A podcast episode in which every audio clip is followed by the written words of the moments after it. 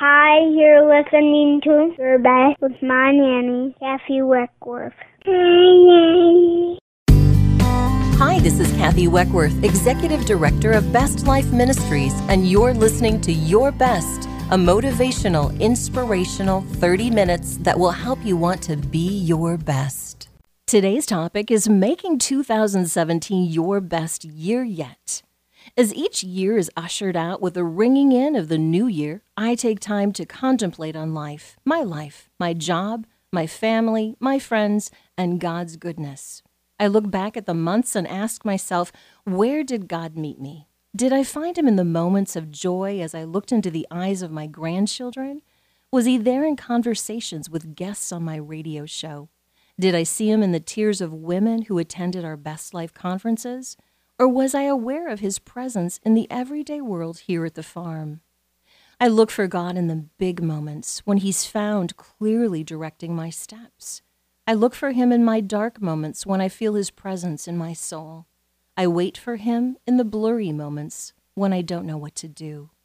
But mostly, what I have found over this past year of 2016 is that when I seek God for everything, I see him in everything. What about you? Have you taken time to reflect on the goodness of God over this past year? It's time to look back and see where God showed up where he met you, and where you truly sought his presence. Let's declare that 2017 will be a great year. Let's work at becoming our best version of ourselves. Here's to a happy new year and many God sightings for us all. 1 Chronicles 22:19 says, "Now set your heart and your soul to seek the Lord your God." Now, in order to start the new year out right, I decided to bring you some fabulous insights that we learned from last year's podcasts. I don't want to forget anything that was relevant to helping us become our best versions of ourselves. Let's start out the review process by listening to an excerpt from our show about fear. Here's our friend, Pastor Frank Riley from Manchester, Connecticut. I'm wondering, Frank, what do you think? How can we break free from the bondage of being controlled by fear?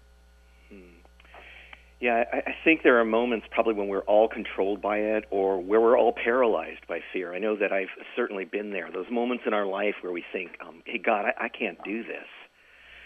So, um, so anyway, how to break free? I, I think um, two key words. And I would just say these two words one is to confess, and the other is to give.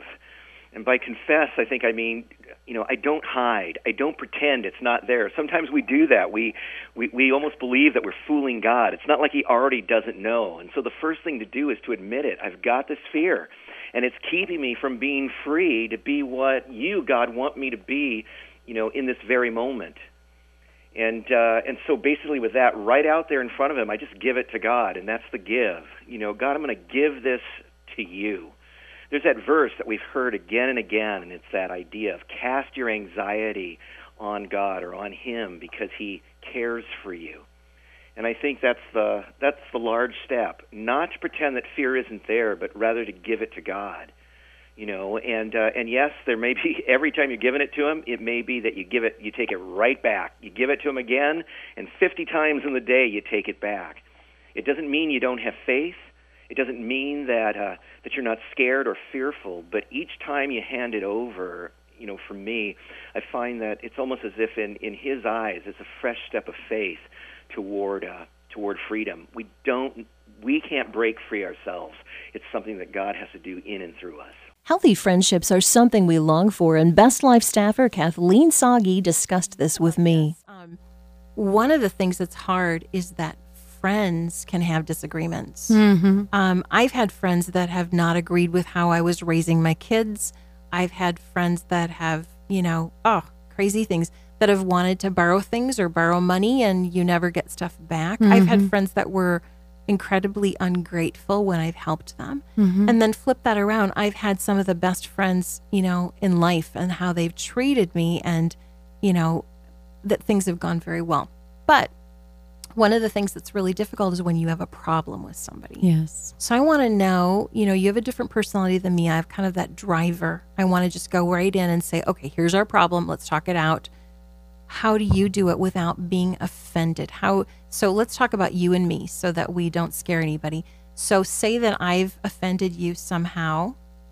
Um, you talk about what what would you do? Well, I'd probably want to talk to you about it, and I would say, "Hey, Kathy, there's something that I'm thinking about that happened the other day, or you said this or that, or I, I kind of thought maybe you were mad at me. Are you are you mad at me, or did I do something? Did I say something?" And so I'll just come out and ask you, but I I believe that it's the healthier way to do it because I'm I'm a peacemaker as a rule. Mm-hmm. I, I really don't like it when there's conflict. Yeah. I hate conflict, and I I say to to my uh, staff at work, I say, well, let's have a pep fest, and that just means that we need to talk about this, or mm-hmm. I don't want them to think I'm trying to be you know offensive to them or hurt their feelings, but I want the freedom to be able to say, okay, you know, this is happening to me, this is bothering me. I don't. Are you okay with me? Right. Or what right. did I do?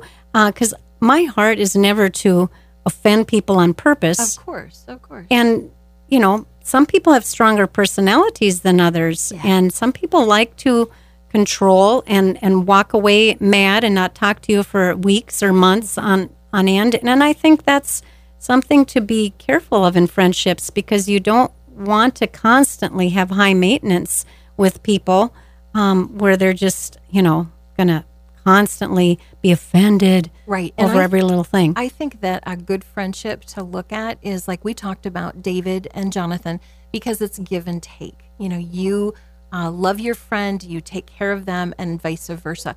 I always look for the friends, Kathleen, that I think of. Okay, I am going to be in the Twin Cities, and my car broke down who can I call that will come and pick me up? Because I want the loyal friendship. I want the people that are going to stand mm-hmm. by you. Mm-hmm. Um, I don't want people that are going to ditch you if there's trouble.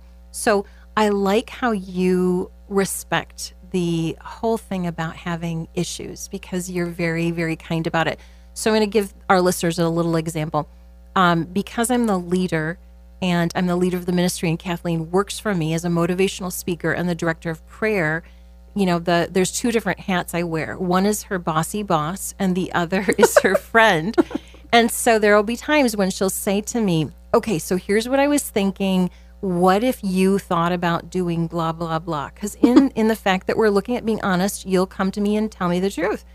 And I will say to you, "That's a great idea." Or I will say to you, mm, "I don't think so, Kathleen."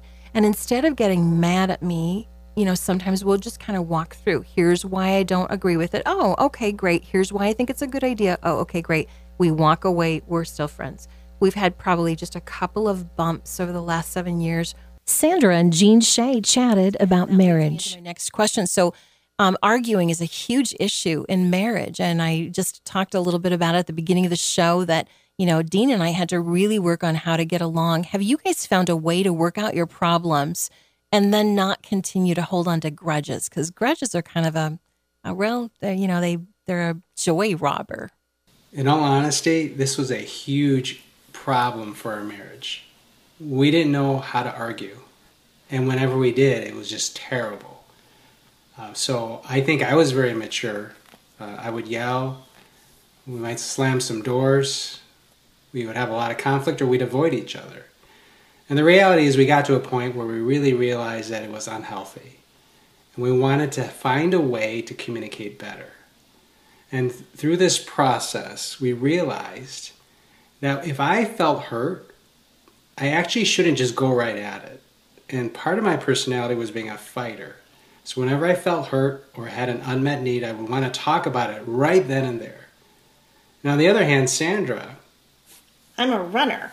So whenever I felt hurt or was upset, the last thing on the planet I wanted to do was talk to Jean. I wanted to just stuff it under a rug and wait till things cooled down and then come back out with our happy faces. Right. So it could be a fighter versus a runner, or it could be a hailstorm versus a snapping turtle.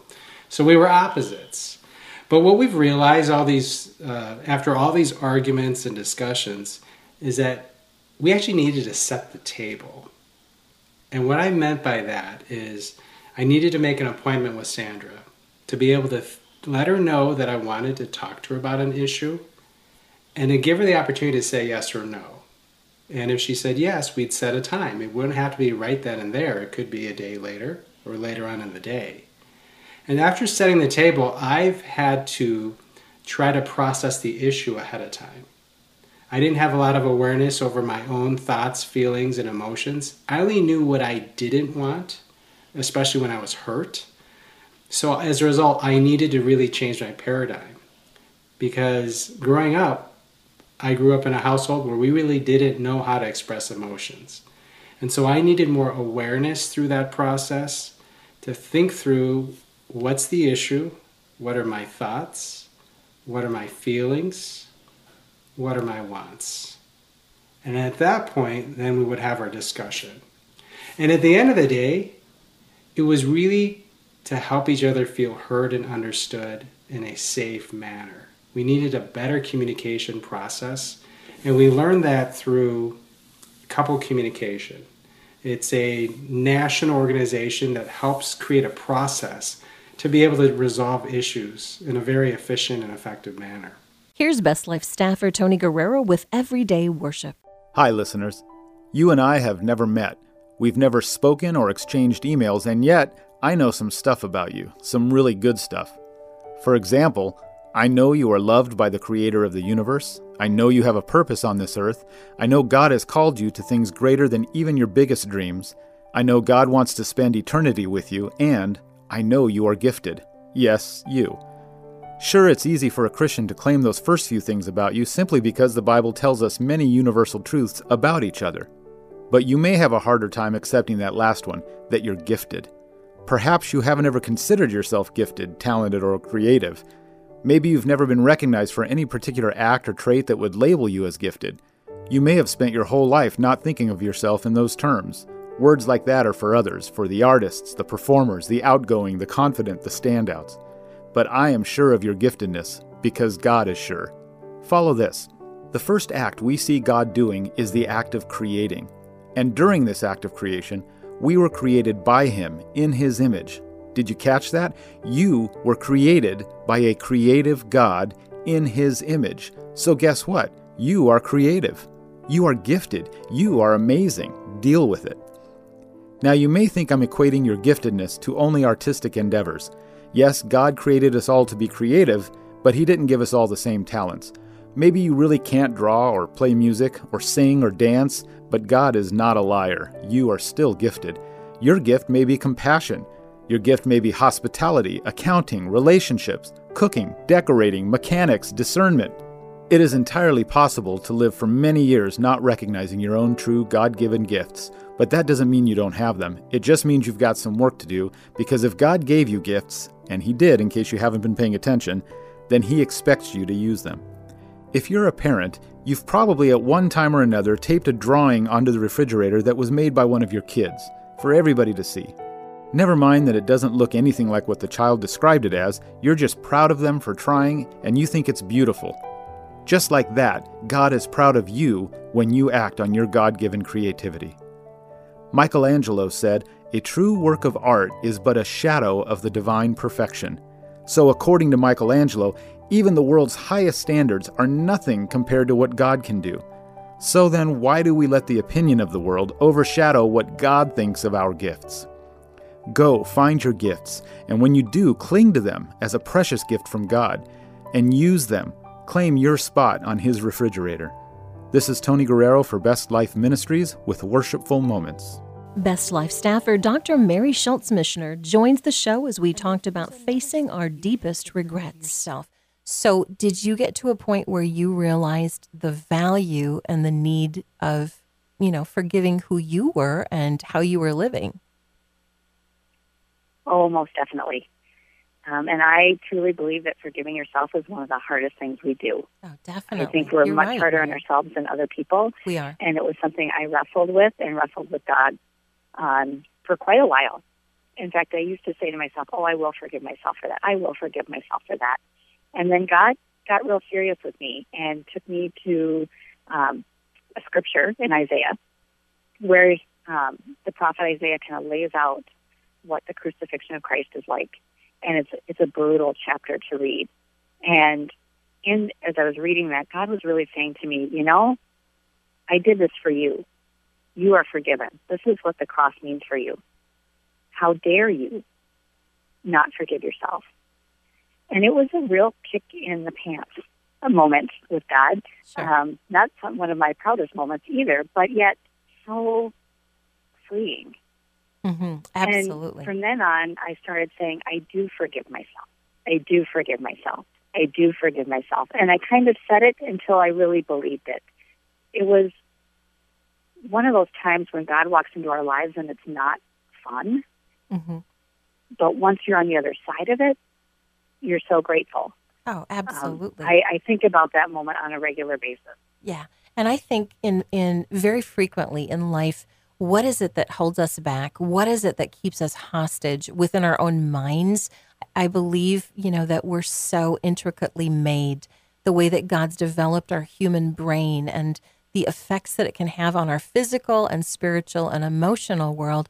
And I think what a sad thing that so often we just kind of get into a place where we're regretting something that we've done or that's happened to us. And that just begins to take on a life of its own. Looking at last year, there were times when I had really fabulous moments. There were great things in my family, wonderful things in my marriage, incredible things happening in the ministry. And there were also those moments when it was difficult. There were deaths, there were troubles, there were problems that seemed insurmountable. And what do you do when that happens? Well, one of the things that really encourages me is other than prayer, I really enjoy music. And so I like to find songs that I can throw in and listen to that really lift my spirits. So there's one that seems to be a greater comfort to my soul than others. It's a favorite of mine by Christy Nockels, and it's called In Your Hands. Let's give it a listen.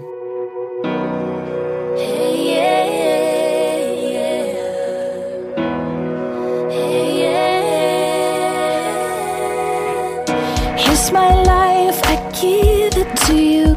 I place it in your hands. I place it in your hands. Here's my heart, good dwelling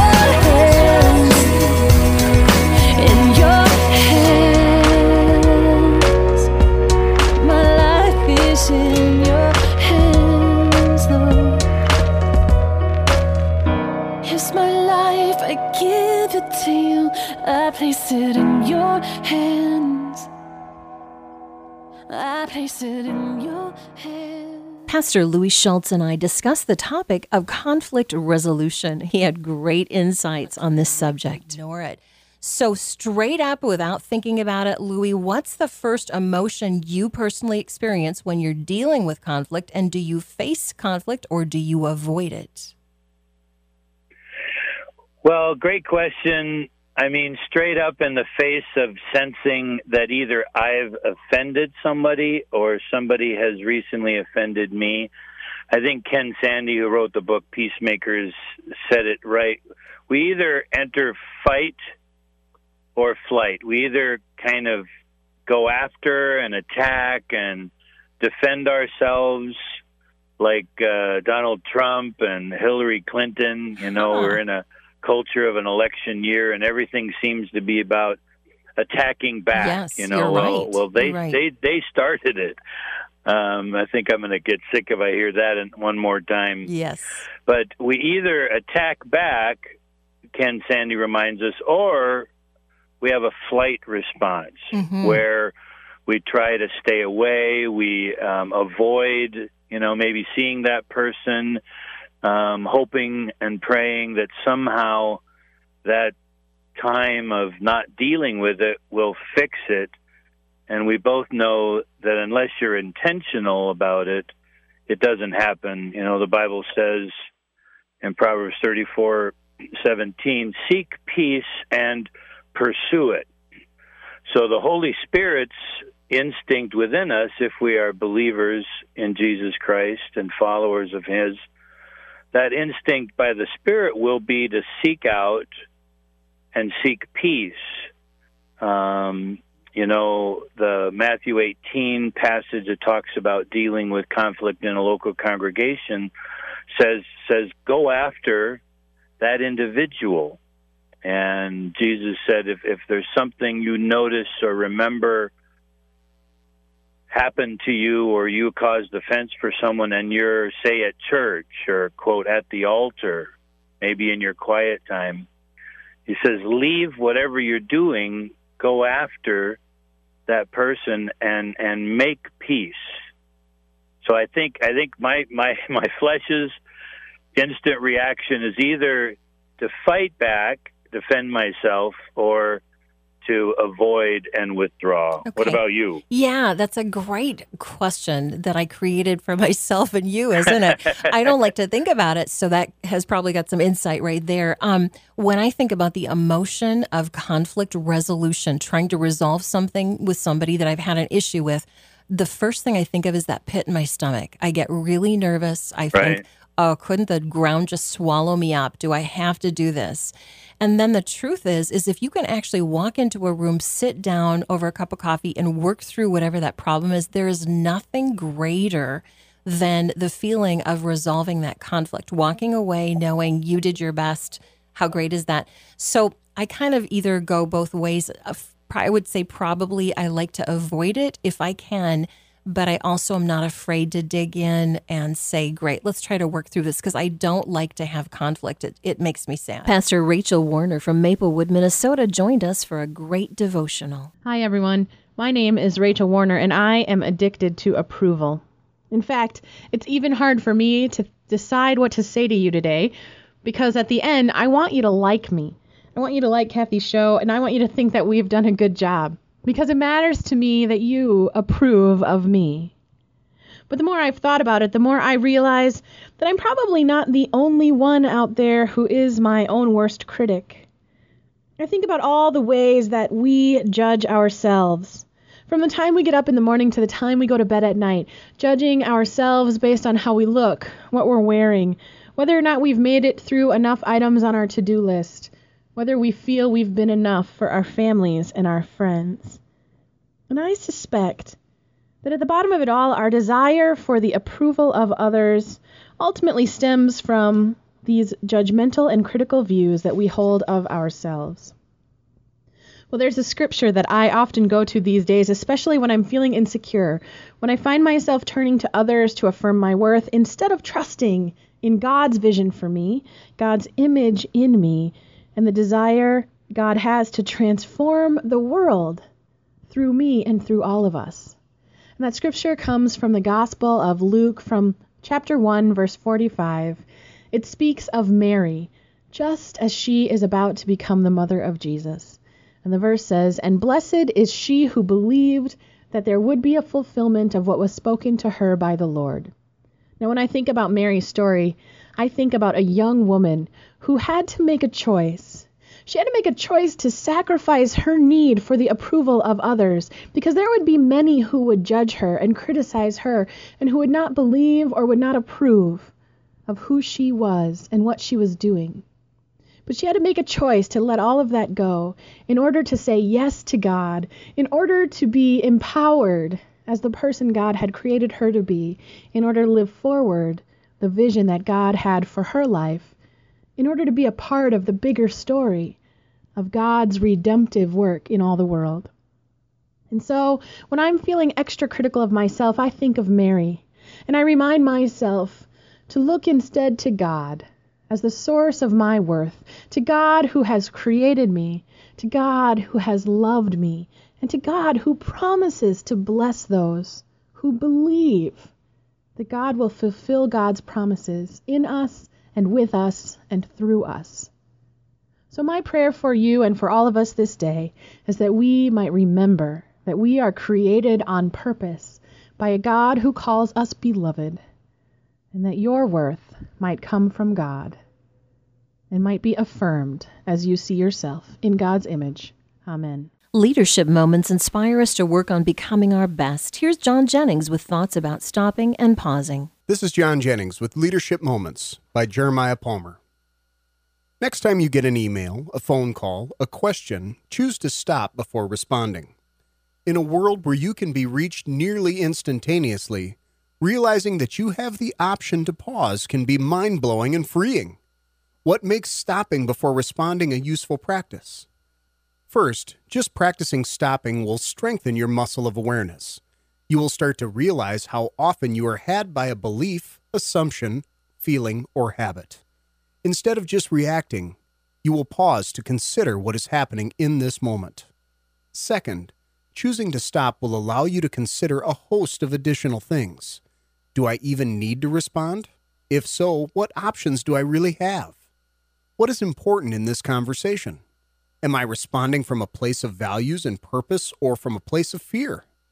Recognizing we have choice is awesome because we also wake up to the fact that we have so many choices at hand.